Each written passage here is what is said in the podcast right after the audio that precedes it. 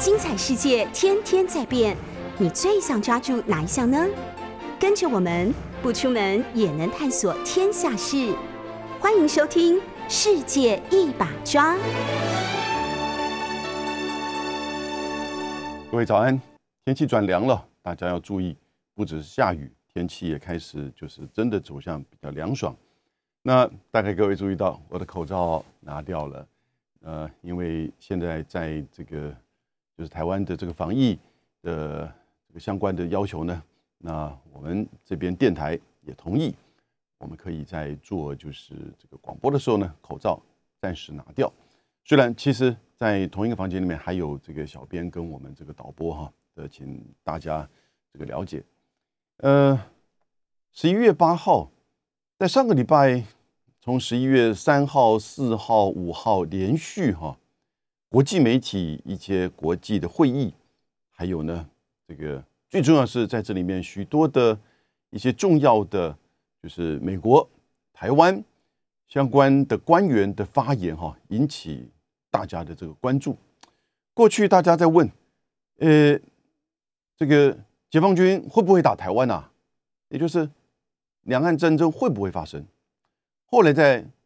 在问什么呢？因为一连串从去年开始，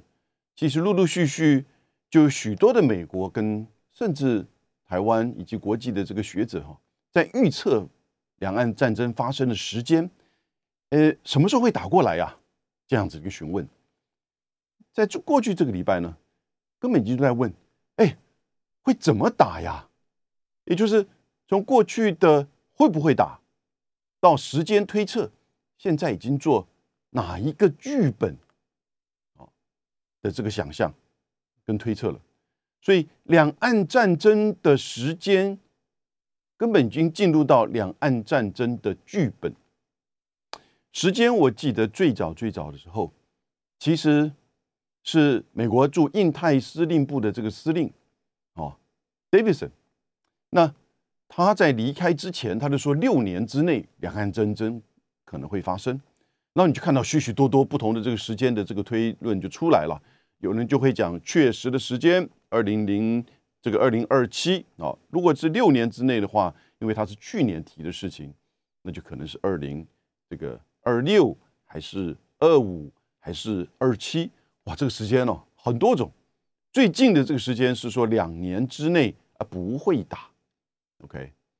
那到底是哪一个时间点？但时间点的意涵是什么呢？时间点的意涵可能是在推测两岸的军事的平衡。No No No，两岸的军事平衡根本已经不是推测点，现在是指中美在两岸之间的军事平衡，或者是中国大陆的军事的优势的这个推估啊。那以及在政治就非军事层面的政治的这个时间表啊，或者是这个某种程度的。政治的压力，而使得指的是当然在中国大陆这边，而使得就是呃中国大陆决定采取哪一个时间点攻台。这里面还有台湾内部政治的这个变化哦，中国大陆习近平这个的第三任期的时间，不不不，这好多东西啊，哦，让你已经目不暇接。但是过去这个礼拜啊，更进一步到达。那两岸到底什么时候？不只是什么时候，要怎么开打？哎，在十一月三号的时候呢，美国的国防部公布了二零二一的这个中国军力报告。他倒没有描述太多的这个剧本，可是呢，里面这个谈到了中国大陆核武器的这个发展跟变化啊。我们等下一个个比较细部的再谈，但先把上个礼拜到底从三号、四号、五号发生了哪一些？两岸不同的剧本开始这个浮现。五角大厦公布的二零二一年的中国军力报告里面提到二零二七，哎，又来一个时间点啊！这个中国大陆希望能够政治军事的啊，去这个就是说统一台湾。我们的国安局长之前是做联这个陆委会的主委的陈明通啊，陈明通他在十一月四号的时候，他说啊他证实。中国大陆内部曾经在讨论是否要攻打东沙岛。啊，东沙岛，我第一个剧本出现了，要打东沙岛。当然，这个打东沙岛其实是这几个月都在谈的，因为它最主要是因由于中国大陆解放军的飞机啊，在过去这一年多来啊，陆陆续续的进入到台湾的 ADIZ 的西南空域，啊，这个西南空域的旁边其实就是就是东沙群岛啊。那这个东沙群岛、东沙岛这个攻打，那陈明通说，蔡政府任内绝对不可能会接受。啊，以战逼和，而且呢，应该是说，他说在蔡政府任内啊，不会发生攻打东沙岛的这个情势。哎，他就说，就是呃，应该说未来这两年之内哈，不会发生攻打东沙岛的形势。所以第一个剧本出来了，攻打这个东沙岛。那我们的国防部长在十一月四号啊，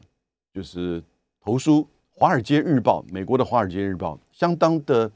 就是右倾保守啊。的这个《华尔街日报》，那不过《华尔街日报》其实它最后的这个最后面的这个老板是澳洲的那个媒体大亨哈梅多，他说台湾绝对这个邱国正说台湾绝对不会向中国投降，他没有讲具体哪个剧本，但是呢他已经讲到这个不会投降的这个剧本。然后呢，在同一天美国的时间的十一月四号呢，美国的海军部长，美军的海军部长。是最近才被任命了拜这个拜登任命的，那我们等一下再谈一下他的这个背景。那他当然，你了我了解到他的背景的话，你就知道他，其实当然要危言耸听了，因为对他的这个工作、对他的事业都会有大的这个帮助。海军部长说，这个中国接管台湾的话，将会对美国的全球经济安全产生冲击。诶，他不是海军部长吗？国防部的，他怎么谈经济安全呢？他其实。更细部的看呢，他说，不管是和平的还是武力的，啊，都会对美国是造成这个严重的损害。那这个就他没有说，就算是和平，他说统一之后呢，接管台湾之后呢，会冲击美国的经济安全。那什么意思？国防部长、国防部的海军部长在谈经济问题啊，而且经济安全的这个冲击，他又变成这方面专家了。那另外一个引申的意涵就是什么呢？不管你是。武统还是合统，美国都不接受。啊，哎，这个话讲的很很明确哦。好，我们等下呢进入到他谈的内容。那连续美国的参议院在过去这个礼拜啊，已经提了连续两个法案，当然都是共和党的这个参议员，一个叫武装台湾法案，一个叫台湾贺主法案。然后提的是要融资给台湾向美国买武器。你看，哇，这个想的真美哦！你钱不够，对不对？你不断的被。人人民质疑，你不断的这个就是编特别预算啊，在跟美国买武器，而且买美国不要的武器，或者是我们啊这个不是及时需要的这个武器。那最后呢，路透社在上礼拜五的时候发表，哇，这个厉害了，他访问了十几个所谓的专家学者，就拟定了一个共军攻台的六套剧本就来了，不只是攻沙岛，这六套剧本是。这个封占金门、马祖周边的这个，就是围堵和这个主角空袭到全面攻台。我上个礼拜你看，整个这样子一个发展，已经从一个时间的推测，现在到剧本的想象，到底两岸战争的剧本啊是哪一个？我进入到比较细部跟各位分析之前呢，因为每一个都有问题。每一个都有它背后的用意，但在此之前，我的理解，我个人理解，当你谈到两岸战争的可能性、时间点，甚至哪一个剧本，不管这个三个层面的哪一个问题，我觉得要先有个理解。从北京的思考以及两岸的关系而言，当然，新加坡的外国防部长这一次啊，也在跟美国的这个国防部的参谋总长。和海军部长参加同一个这个会议，Aspen Security Forum 啊，雅斯本安全论坛当中，黄永红部长，新加坡的，他说台湾呢是一个 deep red line，深红线，深红线，为什么呢？因为这个对于这个大陆的领导人、党啊，以及整个国家有。关键的政治正当性的一个诉求，啊和因素，政治正当性 （political legitimacy）。所以呢，这是一个深红线，任何人都应该要远离这条深红线，而且不要逼使各国在中美之间去做选择。他在华盛顿讲这个话，引起的这个注意。美其实两岸之间呢的这种战与和，你要从政治战略，然后才是战术的这个层面。政治涵盖的多项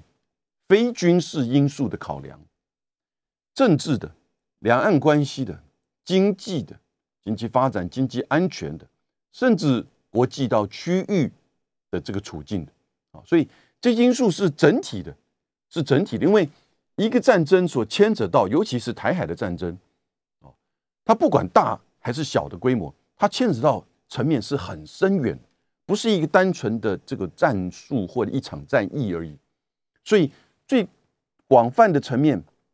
分非军事的这个政治层面，或你可以说政治、安全、哦经济各个层面的这个考量，我觉得这是一个很重要要思考的。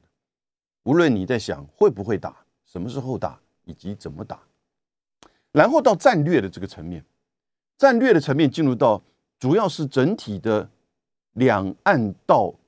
亚到这个西太平洋，啊，亚洲以及到中美之间的战略的互动关系以及军力平衡，这比较接近这个军事战略的这个层面。那这些变化会不会出现一些挑这个引起，就是说战争可能性啊偏向战争选择的这种因素？那这些变化，比如说军力的平衡呢，哦，或者是说这个两岸之间军力的变化呀，哦，或者是说在政治层面的这种，就是说台美之间的互动关系到达什么样的层面呢？哦，那当然。你会说，如果台湾宣布这个台独化，那就那就会完全超越我们刚刚刚讲这三个层面，那就变成一个这个马上的就是种就是等于是启动，最后是战术层面才是真正的什么后什么时候打，以及就是怎么样的这个剧本。所以当这个路透社讲到的这个公台六套剧本的时候，它是倒过来看，倒过来看是怎么样的战术剧。战争的剧本会进行，哦，去做推想，去做这个假设，他没有思考到战略层面、政治层面。但是呢，除了这三个层面之外，而且要有一个这种结构脉络的这样思考，还有两个因素，我觉得其实关键的哈，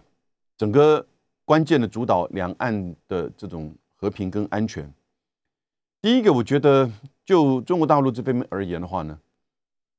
两岸的的确确牵扯到了这种政治的正当性，以及这个国家统一的目标，但是有两个因素，第一个是地理的临接性，使得台湾就算是一个不成的航空母舰，它但它永远死不开，也就是你再怎么去武装强化，但台湾就在台湾现在所占的位置，台湾海峡。就是这么窄窄的，现在许多的军舰，不管是刻意避开还是刻意进入台湾海峡，这已经造成就是说地缘政治上的这个临接性哈，你台湾跑不掉的，只是时间问题啊，只是如何处理问题，这是第一个。第二个就是这个权力的消长，两岸之间跟中美之间。中美之间现在，美国想要接呼朋引伴，把美国跟盟邦加在一起，是他的策略。过去这一年来很清楚，不管是从日本还是澳洲，啊，美日澳，这很清楚，这三个已经成为一个，就是美国在西太平洋的军事三角，可能会加上印度，可能会加上英国，可能会加上加拿大，但是呢，他们都是跑龙套的，他们都是跑龙套。最重要就是这个，因为它有军事联盟，美日安保、美英澳的军事联盟，这样子的一种就是这个你看到这种权力的对抗。可是呢，战区啊这个战区是在两岸，是在台海，因此权力的消长，基本上各方面都认为是有利于北京的。权力级的军事，当然主轴是军事，各种军事的部署、军事科技的发展，好，比如说这个东风十七、东风各种东风的这个，就是说飞这个导弹，那使得出现了区域的拒止。啊，贺阻你进入到这整个大的这个战区，台海附近，从东海到这个巴士海峡的这个大的战区里面来，到这个经济啊，以及就是在中美之间的这个军事的变化。所以你看到，在这两个层面的时候，我觉得其实北京，呃，我们美国看到不断的就是在一天高喊中国威胁论、台湾危险牌啊，这两个主轴这根本是一体的。中国威胁论、台湾危险牌，然后呢，希望引台湾作为一个就是代理战争的场域，来去消耗中国大陆的军事啊跟经济的这个发展。所以，这个过去的冷战时期中美苏之间，你就看到不断的这种情况发生啊。当然，美苏呢是完全的零和，在经济上、军事上。意识形态上那是完全的零和，甚至没有交叠。而今天中美之间的这种经济上、工业上的这种完全的这种相互依赖，哦，全球化影响之下的这种融合、国际分工，过去这三年半你就看到美国的贸易战走到今天走不下去，什么时候会开始把那个关税开始做这个削减？这只是迟早的问题啊！而且对美国而言，已经。对北京更不重要，对美国而言，啊，早这个当然越早越好。那其实已经过了这个时间点，造成今天的通膨。所以现在他就是希望说，中美之间发生直接的战争，过去你看待两个核武国之间是不会发生的。那而十一月三号五角大厦发布的二零二一年的中国军力报告，它更进一步的把就是。这个中国大陆的核武器啊，核弹头从两百枚，他认为中国大陆现在大概只有两百枚。这有两套数字，一套数字是美国官方的观观点，另外一套数字是瑞典的和平研究所的观点。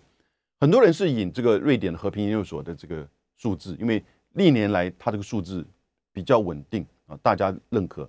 那但比它高，大概苏联有六千五百枚。美国大概从五千五百五十枚到六千两百五十枚之间的这个变动，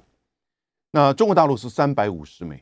啊，英国、法国分别是这个两百九十枚、三百枚这样子的一个这种数字。那美国的自己的观点是认为，俄罗斯是四千枚，美国是这个呃三千七百五十枚，中国大陆呢两百枚。那不管哪一个数字哈，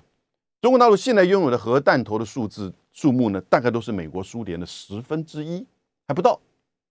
你看，六千，美国六千嘛，哈，这个瑞典的和平就是说，中国大陆三百五，对不对？然后呢，美国自己官方的这个每每一次国防部的这个报告里面都说，美国是三千七百五，中国大陆是两两百。今年二零二一年中国军力报告，国防部公布的说，这个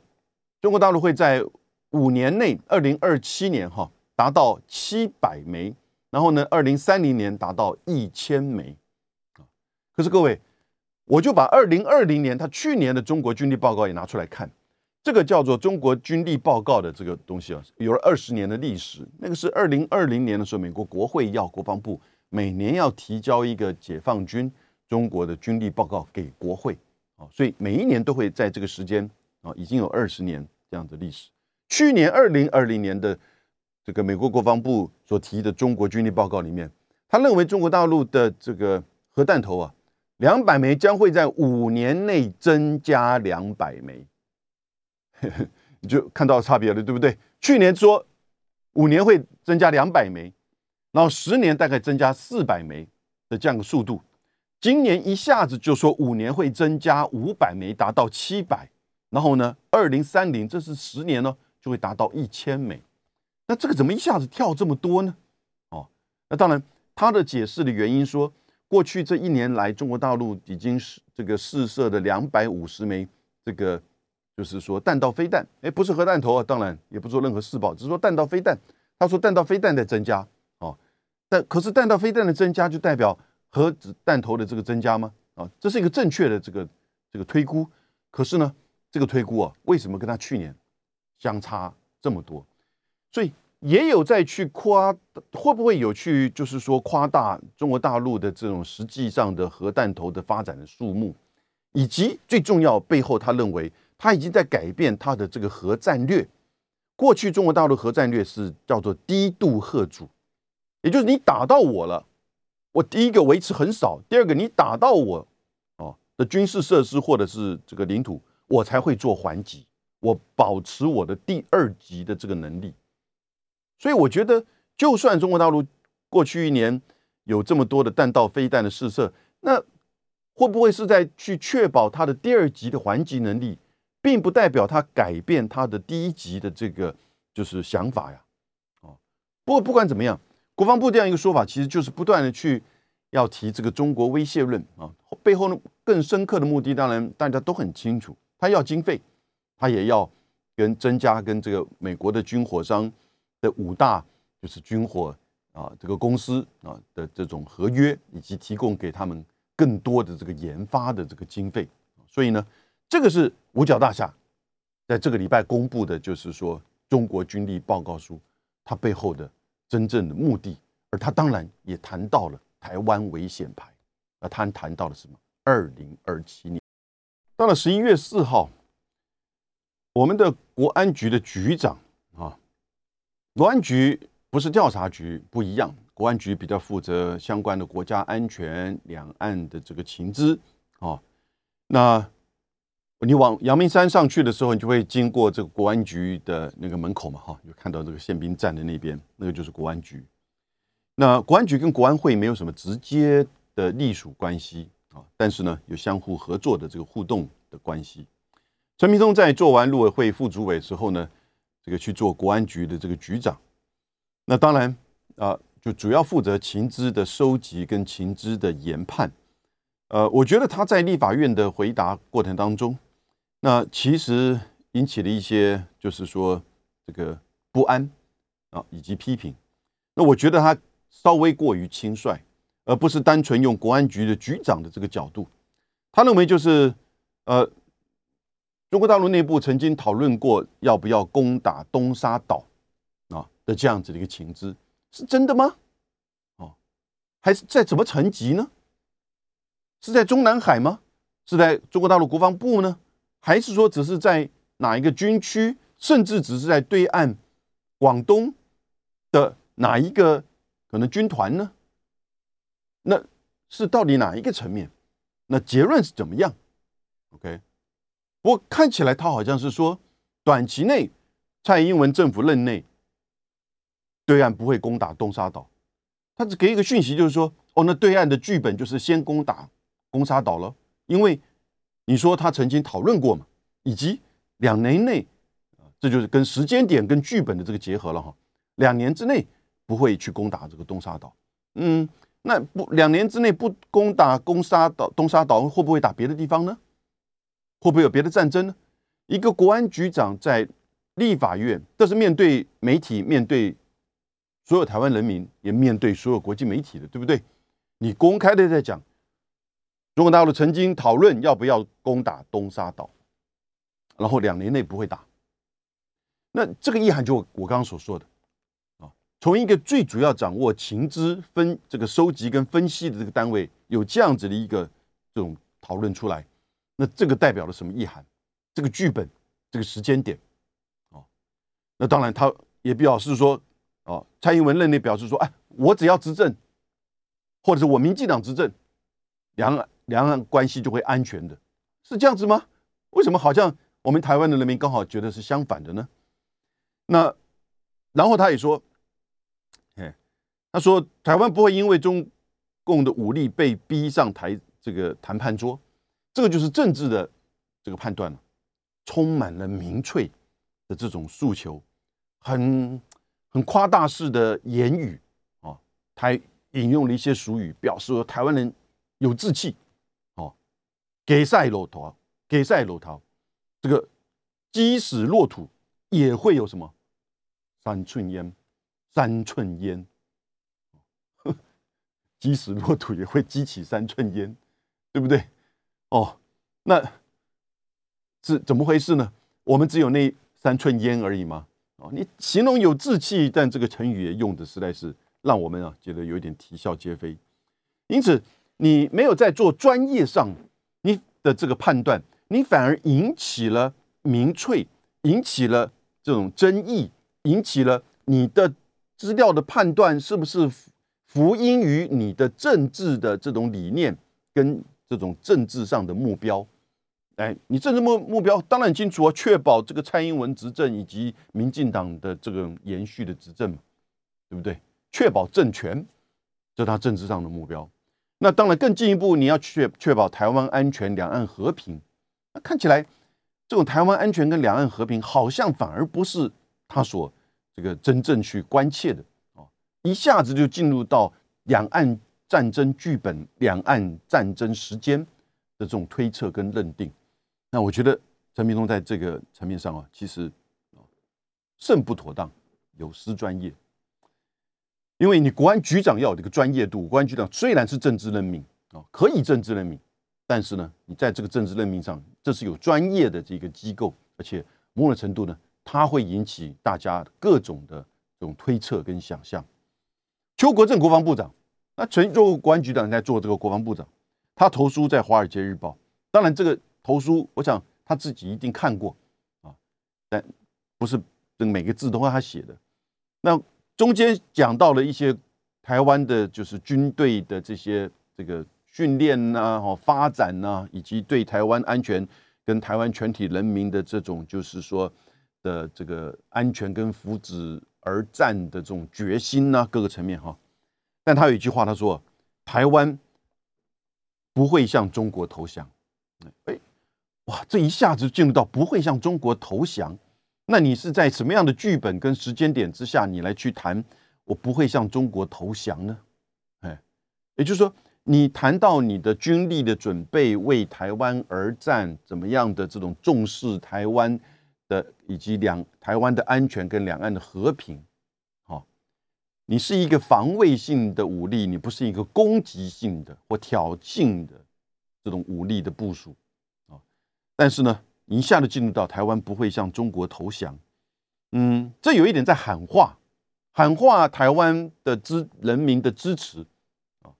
但是呢，他是在在这整个大的这个背景跟这个时间点，他提到这样子的一个层面呢，我觉得好像也不是很精准，也让人会觉得说，你看我们最后面临到是否要投降啊的这样子的一个选项，而现在的国防部长说我们不会投降。我觉得对于他们的这种诉求，哈，你又来了，这又是一种，就是整个要去激起民粹啊，激起紧张，激起大家对于这个区域的危险啊的这种这种恐慌。那美国的海军部的海军部长，那，这个人很有趣味了 Caros de Toro，我们叫戴杜罗啊，戴杜罗。他在几个月前，应该五个月前才被这个参议院确认他担任这个海军部长。他是他是古巴在古巴出生的，哈瓦那出生的古巴人，后来呢归籍到美国，哦，成为美国人，也进了美国的军队，做了二十二年，都在海军做到了就是 Navy 的 Commander，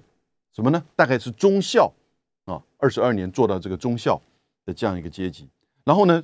退役之后，在民主党的许多的职位上，呃，最主要是他做了一些人的顾问。后来在奥巴马时期呢，是白宫的预算管理局的副局长，啊，也算 OK，呃，不小的一个职位。可是各位，过去这十七年来，他成立一个公司，就是。在华盛顿附近成立一个公司，这个公司专门在接美国国防部五角大厦的这个案子。它不是武器制造或零件制造，它是在做这个，就是一些相关的科技、哦战略，还有呢这种危机处理哦的相关的这些公司。我上去看了一下它这个网站，哎，规模不小是他创立，而且他一直做 CEO，啊，所以他就是美国的军火商的一环嘛。军火商不一定真的做实体武器，很多层面，从电脑到安全到整个相关的这个情资哈的分析等等之类，哦，这都是民间可能会去从事的。有的时候非军备层面的这些预算呢，那有时候还不小啊，相当大的这个一块。那这个戴杜罗呢，他就是一个军工复合体里面的深深的这个参与者。自己成立的公司十七年，就在一天到晚的接国防部的这个案子。那他当然，我想参加了一个叫做，就是说 Aspen 啊，雅斯本安全论坛 Aspen Security 呃 Forum，雅斯本 Aspen Institute 哈，Aspen Institute 是在 Colorado 啊，Denver Colorado 的一个丹佛哈那边的一个为总部的一个机构，基本上是以诉求和平为主。他在华盛顿呢也成立，差不多应该至少有个十年以上的时间哈，这样子的一个安全论坛。你知道这安全论坛的主旗事者是谁呢？就现在已经经过参议院，马上要经过参议院这个投票哈，然后呢要前往中国大陆担任美国驻中大使的这个 Nicholas Burns，就伯恩斯，他是过去这几年做就是。雅斯本安全论坛的这个，就是说等于负责人那在这一次呢，他也从开始的十一月三号、十一月四号两天的这个会议在华盛顿，然后呢，呃，做了许多的这个，就是说串场啊，开幕跟闭幕的这个发言。雅斯雅斯本安全论坛不只是谈军事，他也谈 Homeland Security，谈 Cyber Security 啊，网络安全、本土安全、经济安全。甚至疫苗，甚至这个气候变迁，所以不是传统的安全，它也非传统安全领域，其实他也非常重视。他也请到了就是那个米利，美国国防部的参谋总长，请到了海军部长戴杜罗，请到了前国家安全顾问的这个就是莱斯，也请到了新加坡的国防部长啊黄永红这些人来做这个 keynote speech。戴杜罗，我们现场都戴杜罗这个人啊，Caris de Toro，古巴裔出身，呃，自己做了一个军火的这种单呃公司哈。他说，中国大陆意图是有朝一日以和平或者是军事的手段来接管台湾，这将会对美国的经济安全乃至于全球的经济稳定造成最严重的冲击。哇哦，他什么时候真的变成经济啊安全啊的这个专家？然后呢，他认为就是这个，哈，中国毋庸置疑的是在步步的逼近的这个威胁，哈，the pacing threat，而且呢是美国的什么头号威胁，最主要的威胁，也就是说，你今天这个雅思本安全论坛谈了这么多议题啊，其实对美国的头号威胁不止不是这个气候变迁，也不是 cyber，而是就是中国。因为中国大陆在这每个议题里面，其实都是我们的这个威胁的来源啊，所以他然后呢，谈到的就是说，对于台湾啊的这个控制呢，那就我刚刚讲的，不管是武统还是合统，在他的观点里面，他觉得美国都不能接受啊。武统当然这是战争，合统那会对经济的这个美国的经济秩序产生最严重的这个冲击，所以他的观点。代表的现在美国普遍，这是拜登任命的哦，民主党的官员哦，做过奥巴马时期白宫的官员哦，自己也有一个军火这个企业哦，哦，不断的承包国防部的这个生意哦，然后呢，他的观点就是武统合统，美国都不接受。美国国防部的海军部长戴杜罗哈，在上个礼拜十一月四号，在华盛顿举行的这个阿斯雅斯本的安全论坛当中提到。就是，就算是和平，或者是军事这个统一台湾，将会对整个经济安全、对整个全球的经济的稳定跟秩序产生严重的冲击。美国不接受啊，他从不只是军事，也不只是海军，他甚至到经济安全这个层面，美国觉得两岸的议题会牵扯到这么的这种全面性跟这种深刻性。那他的这个剧本就是。他的剧本就是对于即使是和平方式的两岸的某种的政治安排或者是统一，都会对美国的这个经济会产生严重的影响，也不能接受。所以他的剧本已经不只是停留在海军或者是军事战役的这个层面，而甚至连战略或政治层面都不是，甚至进入到的经济的这个层面哈。那当然，我们在了解到他的言语的背后。他的背景以及他的这个自己本身的利益哈，跟这个军事军工复合体国防部的这种关系，就了解到他为什么会这样子讲话。那我再去查了一下，他的讲话有没有引起国际媒体的注意或美国媒体的报道？其实不多啊，真的不多。一一方面表示他其实并不是有到达那个层面啊，也就是影响政策的层面。比如说米利。在同一个场合，在他之前讲话的时候呢，米利说：“呃，二十四个月之内，两岸不会发生战争。美国当然有能力来去协助台湾，确保台湾啊。”他用这两种说法，这说法也被批了。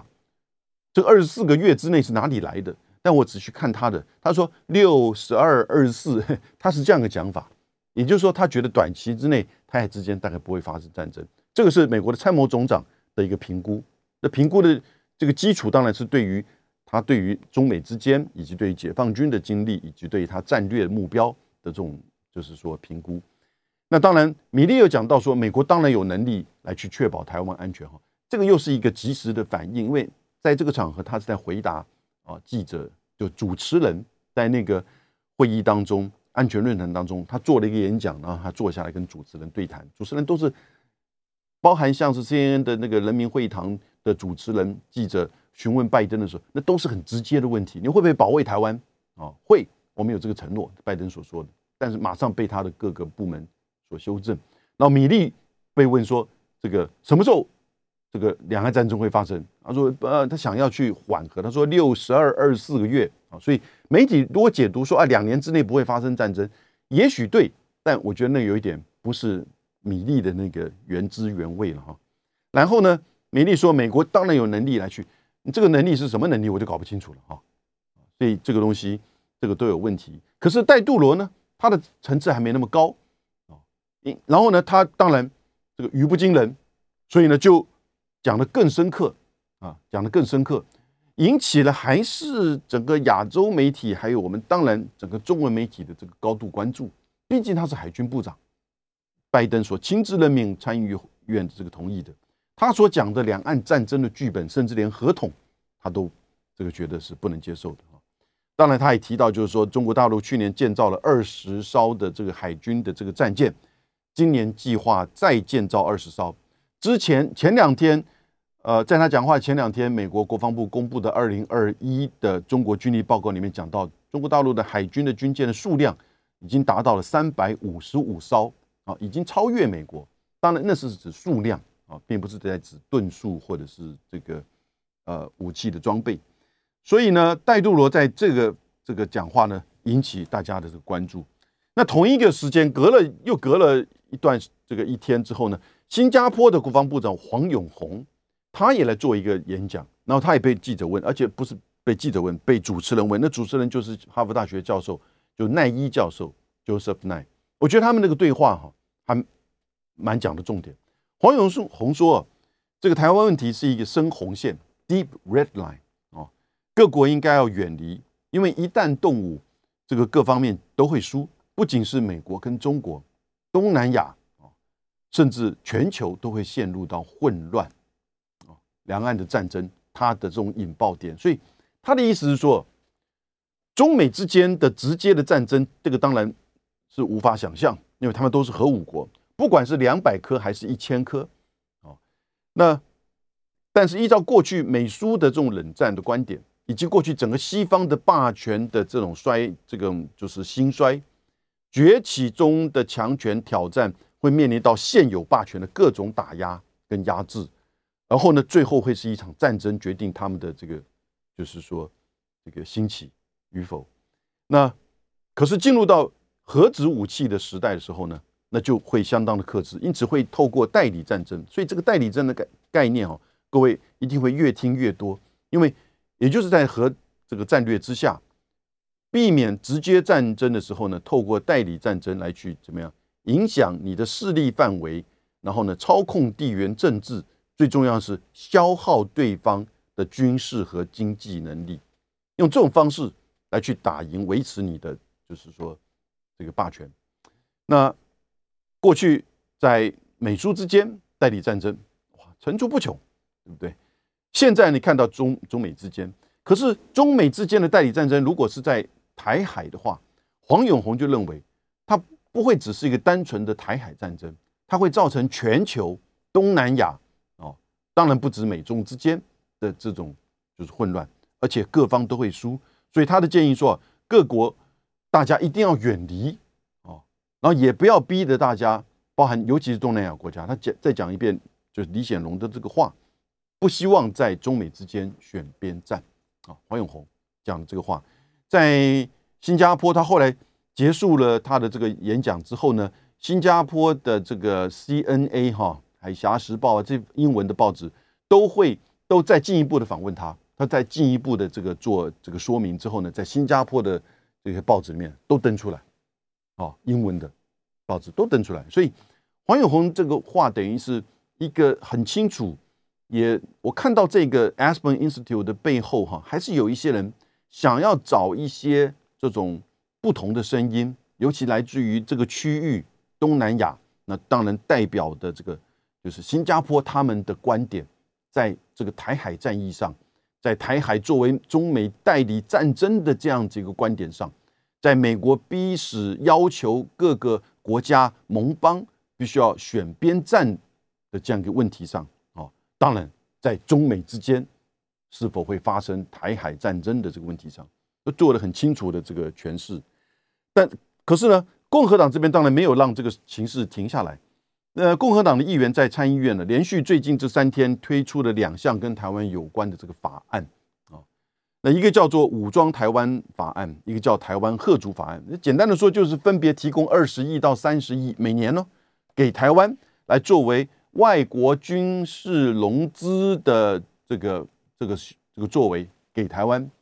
啊，让台湾购买美国的武器，你 看哦，真的是军工复合体啊！军火商已经真的到了，我真的需要一个新的市场，他钱不够，我们先借给他啊，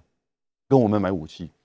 然后呢，那个路透社，当然这个法案会不会过，怎么过，这个另外一个问题，就算过了，它也是取决于行政部门的自觉这个自主裁量。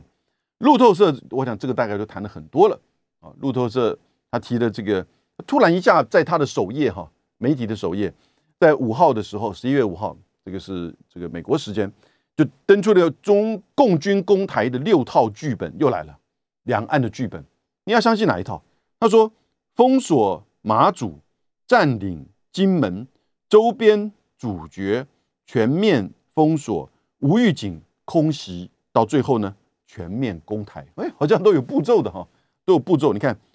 这个马祖、金门啊，这个封锁，然后呢，这个全周边的到全面的封锁，然后呢，无预警的空袭到全面的占领，这个就拿什么剧本？这根本是作文嘛！啊，你可以想象那个顺序，我觉得从军事的观点，没有什么太多的这个参考的这个价值。当然，是不是这个他可不可能会有？依照这个情况发生，当然都有可能，因为都是猜测性的，都是推论性的。可是呢，这样子的一个六套的剧本，是不是真的在拉响警报？台湾危险牌，然后呢，中国威胁论，在现在的整个西方的媒体啊，几乎已经完全都是这样子一种统一口径的这个说法。即使是华盛顿邮报或者是纽约时报驻中国大陆的记者，现在的这种观点的想法。也都是这样的一个这个方向，非常符合现在中美之间中美对抗，美国对于中国的这种认知啊很想象，而需要一个来去刺激中国大陆来去发产生代理者的这样一个角色的场域，那当然就是台海，就是台湾。你钱不够，我借你啊，然后呢会发生什么剧本？叭叭叭叭都列出来，到今天。已经从时间猜测进入到剧本，你相信哪一个呢？